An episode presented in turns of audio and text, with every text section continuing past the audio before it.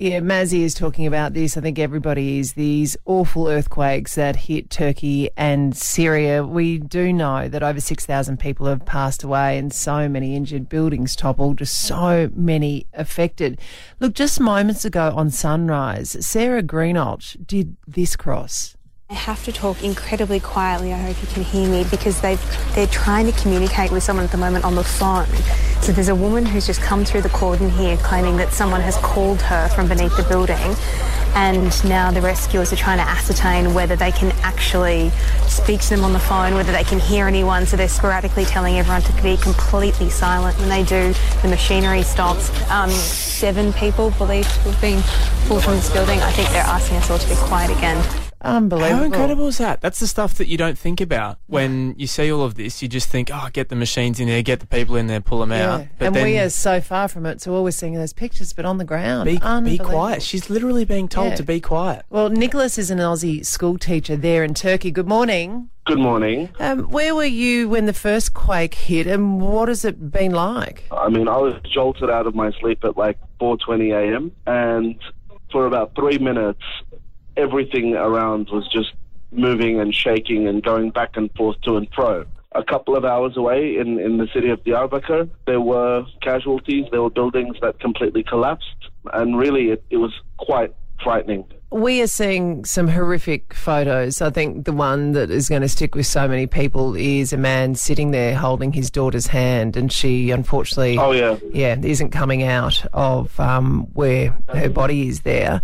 How are people dealing with this collective sadness? I had to read through a tweet that a, friend of mine had, had shared, and you know, it's not something that anybody would want to read.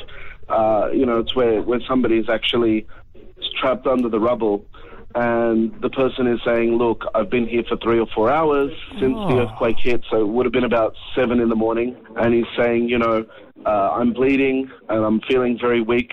I, I want I want to fall asleep." but you know, I think I think I've had it, but at least try and save my older sister. Oh, that is grim. And he only had he only had one percent left on his battery. I mean, there's there's those kinds of stories, and it's just heart wrenching. Yeah. I mean, uh, Turkey is in a state of mourning.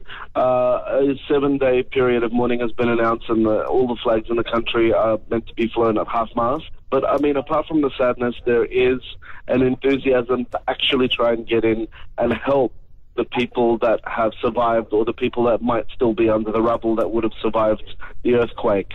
So people are mobilizing to collect blankets, to collect tin food, to collect you know any kind of, of materials that could be used in the rescue efforts and to, to actually support the survivors. Uh, and there, there are people forming teams uh, that actually want to register and go and be part of, of the search and rescue effort. So there's actually an influx of people looking to head towards the epicenter. Uh, well, I mean, you know, you can either just be too scared to go, and all those people that have survived could die, or you could risk it and save lives. And I think a lot of people are willing to risk it in order to save the lives of those that, that may have survived under the rubble. I mean, uh, yesterday at around midnight, we got a report saying that more than 31,000 people were still under the rubble in about five or six provincial capitals. And that's that's really frightening. So, what do you do now, Nicholas? I mean, you're a school teacher either there. What what happens now? Is it for people that are a little bit further away? We wait and see. We do what we can from where we are. We try to get in there. Um, does life go on a little bit further away? It goes on, but I mean, if you have a conscience, you're going to try and help the people that have been affected.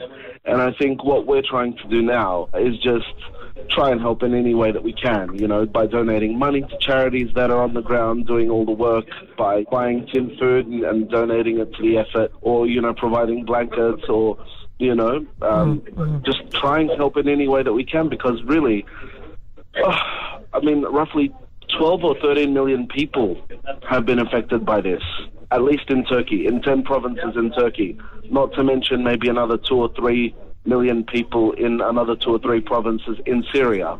So uh, it's, it's really a time where we have to do everything that we can to help our fellow human beings. Yeah.